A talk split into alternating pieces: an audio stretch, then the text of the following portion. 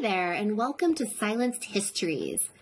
For February, we are recognizing Black History Month with a daily story or nugget of information that you may or may not have learned about in school. This month, we have Jen the librarian with us to share her research and perspective. Here is Jen.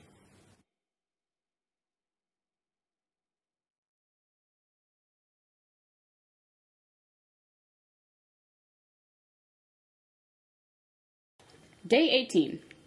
Once upon a time, a white officer shot and killed a black teenager. People gathered and marched to, to peacefully protest police brutality. It's a mouthful. However, violence broke out and soon protesters were being beaten and arrested. Similar riots broke out all over the city. Sound familiar? Yeah. Yeah. You might be thinking of Ferguson, Missouri a few years ago. Actually, this account happened in Harlem, New York City, New York, 1965. And again in the Watts neighborhood of Los Angeles, California, in 1965. Newark, New Jersey, and Detroit, Michigan, 1967. Flint, Michigan, 1967. Baltimore, Maryland, 1968. Washington, D.C., 1968. Though they didn't begin in the 1960s, these quote unquote race riots gained more notoriety during the civil rights movement. There were 43 events deemed race riots in the 1960s alone. Hmm. The general feel of race riots was that black Americans would protest, sometimes civilly, sometimes not, racism, unfair and sometimes fatal enforcement of laws, segregation, and a myriad of other issues plaguing their neighborhoods. The list of race riots in this country is so deep that I could dedicate an entire month just to talking about them. They're widespread and numerous, but the underlying cause is the same injustices against communities of color and minority groups. The obnoxious policing of black and brown bodies all over the nation grows tiresome for all. It's old. Recently, the increased media coverage, well, that was before last year's election cycle, uh, has brought the murders of citizens by police, especially unarmed citizens, to the forefront of national conversations. Some folks insist police officers are not adequately trained to deal with perceived threats. Others believe officers are consciously targeting the already underprivileged.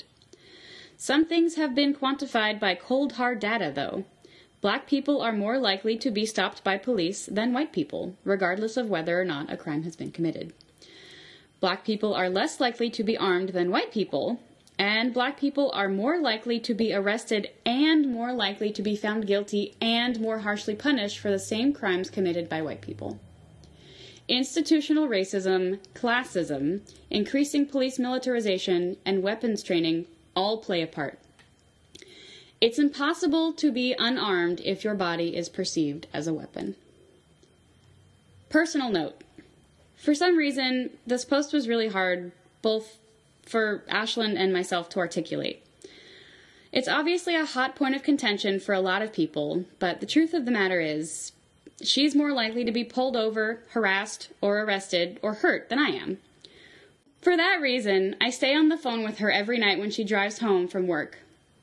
It may seem disconnected for you, but I promise it's very real for me.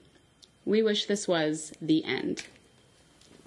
Silenced Histories is a project to bring to light those stories and struggles that have been marginalized throughout American history.